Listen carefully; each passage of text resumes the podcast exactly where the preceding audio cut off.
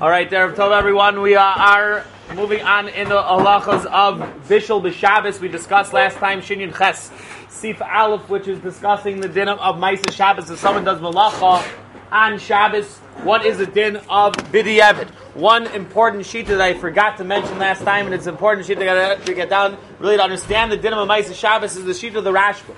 The Rashba writes that if someone cooks in a pot on Shabbos, okay, someone cooks in a pot on Shabbos, not only is the food going to become aser, as we said that if someone cooks on Shabbos, the food is aser, depending on which sheet that we pass, like, let's say Talmud Shabbos, but also the pot becomes treif. The pot that's cooked in on Shabbos becomes treif as much as the food becomes aser. If the food is going to become aser olim, if someone cooks mimazit on uh, on Shabbos, and let's say we go like Rabbi Yehuda for the person who cooked it himself, so that pot is going to be always going to become a non-kosher pot. The Rashi writes, and this is how we pass in halach lemaisa. The Mishnah Berurah brings down the shita of the Rashba. Okay, if for other people, or it's done b'shogeg, so the pot is only going to become aser for that Shabbos. Okay, you wouldn't be able to use that pot for the rest of Shabbos. But on both the Shabbos, the pot would no longer um, be treif. So you know, if someone was cooking amazing for a long time, all of his pots, the are going to have to kasher all those pots because they all become treif, just like you cook basar and chalav in them. When you cook on Shabbos, it also affects the pots also. Let's move now into Simon Shin Yid Ches Siv Gimel, which is really talking about the ikar understanding of what bishul is. We know bishul is one of the lamites malachas that were done in the Mishkan, and therefore cooking on Shabbos is one of those lamites malachas. The question is, what is considered bishul? Hold on, questions, please. Uh, what is what is considered bishul?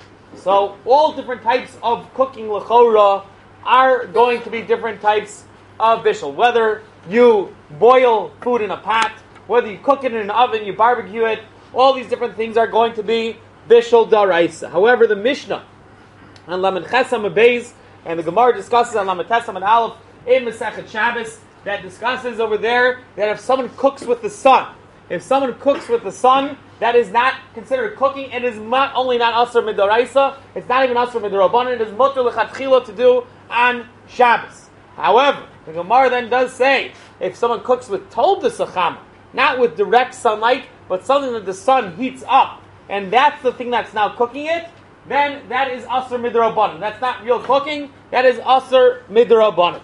Okay, so cooking with the sun is going to be permiss- permissible on Shabbos, like the Shulchan Aruch Paskins over here in Shin Yidchet Siv Gimel.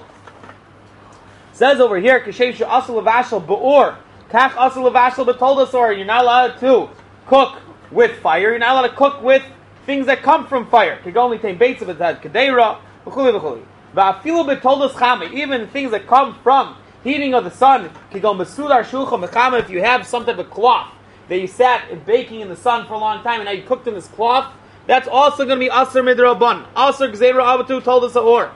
Okay, however, Aval says the Mechaber Bechama Atzla, to cook in the sun itself. He can only take Beitza Bechama, to put an egg out in the sun, only take Mayim Bechama Kadeshi Chamu, that is going to be mutter. The question is, why is it mutter to cook in the sun?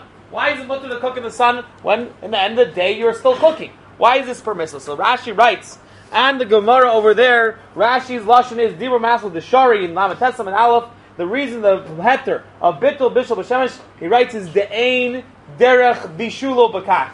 This is not the normal way of cooking. Okay, so therefore, Rav Moshe Feinstein comes along. The great Rav Moshe Feinstein in the Igros Moshe. Per Gimel, I'm the Igros Moshe, Chela Gimel of Orachaim, Simon Nun Hey, and he writes the following: that only things that are Eino Derech Bishulo Bekach, that is not going to be considered cooking. But what about things that were different types of creations of cooking nowadays that were not in the times of Chazal? I know a microwave oven, or for that matter, nowadays they have certain things you could have put. They have certain chemicals in a bag. You put the thing in the bag, and it cooks through these chemicals. Is that going to be considered bishul nowadays, or it's not going to become bishul? Rav Moshe Feinstein is medayik from Rashi. He says the only reason why cooking in the sun is mutter is because de'ain derech bishula bakach. But nowadays, this is the derech to cook like this. This is a normal way of cooking nowadays. To cook in a microwave oven is normal to cook in a microwave oven. Therefore, Moshe Feinstein writes that in terms of Hilchah Shabbos, cooking in a microwave oven is going to be considered bishul midaraisa.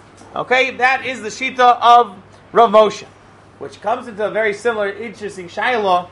Is if that's considered a real type of bishul, so what about cooking a microwave oven in terms of hilchos bishul akum? You have there's an isser that a guy is not allowed to cook for a Jew. Okay, there's a lot of different brands when it's mutter and when it's of the Jew. Okay, we know if he lights the fire, if the Jew lights the fire, it's going to be mutter. But in terms of microwave oven, that doesn't happen. What happens is you take it, put it in the microwave oven, you put in whatever time you do it for, and it cooks the food. So in your local Dunkin' Donuts, what happens over there? They stick the food in the microwave oven, okay, and they cook the food. And I don't know the one in Chicago, kosher one in Chicago, there was never a Jew behind the counter. As far as I know, it was always non-Jews there. So that's a big shiloh of of bishul akum.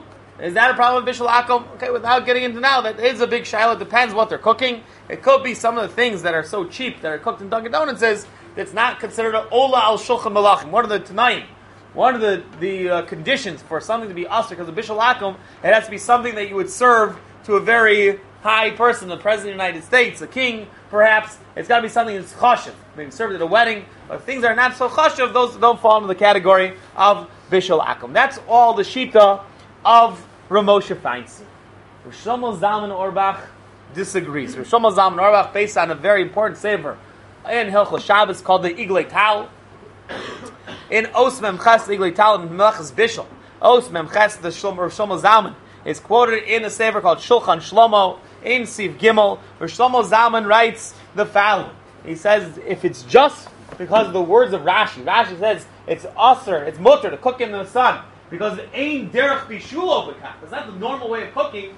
So usually things that are not done in the normal way, although are not usr midaraisa, but are usually what? There still should be asr midrabanan, says Rosh Zam. Just because you don't do it in the normal way. If I cook something and it's not the normal way of cooking, we don't usually matter things because of that. Says Rosh Zalman that Rashi did not really mean to say just it's not the normal way. He says what Rashi meant is the following: that in order for something to be bishul da'araisa, that you have to have it has to be bishul al yedei eish. It has to be cooking by the medium of a fire. Okay, only cooking through a fire, that is what is considered bishul daraisa. But you're not going to cook with a fire. Therefore, that is not really considered cooking on a daraisa level. And he says that's the reason. Cooking with the sun is not cooking with the fire. And therefore, that's why he held that it was mutter to cook in the sun. And therefore, Rosh Zalman is much more lenient when it comes to microwave ovens or cooking, let's say, with chemicals. There are modern day ways of cooking that are not the way that Chazal would have, would have ever known about in terms of cooking. That even though it's a normal way of cooking nowadays, it is not going to be considered bishul daraisa. Okay, there's not so many knocks. At the end of the day, to use a microwave oven is going to be usher anyways to use on Shabbos. Okay, but let's say they go in a hospital. Let's say put Rosh down to be more wiggle room that perhaps is going to be room to be mako in terms of cholim and things like that to cook along with a microwave oven. At worst, it's only going to be an Isser Durabonan. Even that's not so clear, but but uh, for sure it's not going to be Bishul Daraisa, according to Rosh Zalman. And the Chora, this is also the Psak of the Mishnah Berurah. The Mishnah Berurah is not found by us in Simon Shin Ches, but rather the Mishnah Berurah is in Shin Chaf Aleph. Siv Katan Ted the Mishnah Berurah over there is mashma, like Rosh Zalman, that only Bishul that's done through the medium of a fire, that is going to be bishul daraisa. And if it's not done through a fire, it is not is no longer going to be daraisa. At worst, it's going to be darabanan. If not, it's not even going to be aser at at all. Okay. Which brings into the final nafkamina, which is the most important shiloh when it comes to defining bishul b'shemish and what is considered cooking is what many people use here in Eretz Yisrael. It is called the dud shemesh. What is a dud shemesh? You've seen these sometimes weird types of things that are sitting on people's roofs, roofs in Eretz Yisrael. What they are is basically things that take in the rays of the sun, and that is what goes ahead and cooks the water. Okay, that's what makes the water hot. And you turn on your hot water, and then you have hot water coming just because of the solar heat coming from the sun, and it just magnifies magnifies the heat. The question is, what is the status of a dud shemesh? What is the status of a dud shemesh? So one taina that maybe it's cooking with the sun. and therefore it's going to be mutter, and therefore it would be mutter to use your dud shemesh on Shabbos. On the other hand, maybe one that this is not cooking with the sun, but this is cooking through what we call tolda sachama, things that are indirectly cooked through the sun. It's like cooking through, as these things are taking in the rays of the sun, which gets to the question is, what's the definition of cooking through the sun versus cooking through things that are indirect of the sun? Okay, how do we define what's cooking through the sun? So basically, Morena Rabbeinu Rav Devin will tell you that basically, if the sun would go away, if the sun would go away, um, would these things still cause heat? And would it gather in the heat by itself? In the end of the day, it's like this: if someone took a magnifying glass and took the rays of the sun, and we all know that's a good way of making a fire, cooked an egg by using a magnifying glass, would we call that toldus chama, or we call that chama? The post that's considered mamish cooking with the sun. All it's doing is magnifying the rays of the sun. It's not making something else hot, which is making something else hot.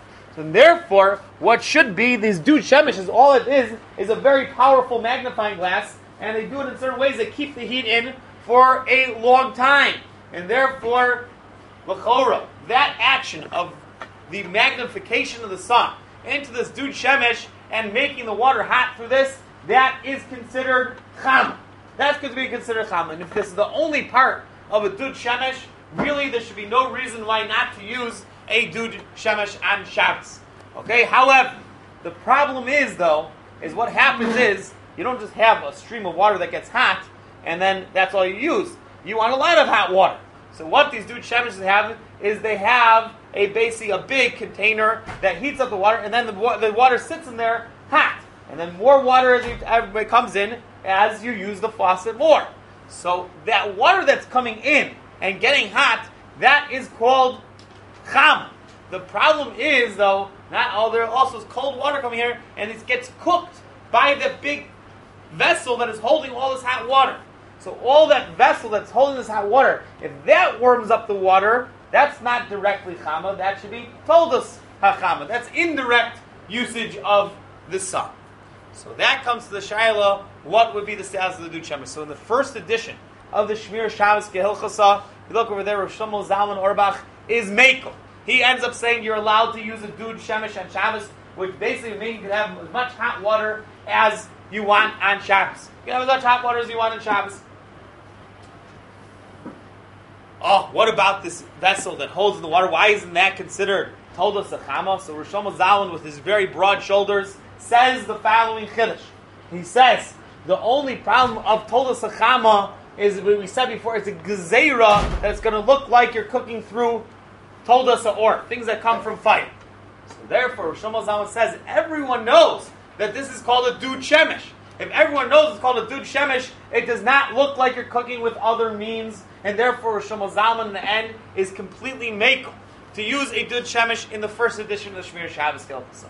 However, as time went on, technology got better, and what happened was that in these dud shemeshes, they also added a way of turning on the boiler that could also manually, through fire, heat up the water also. It also had the dud shemesh.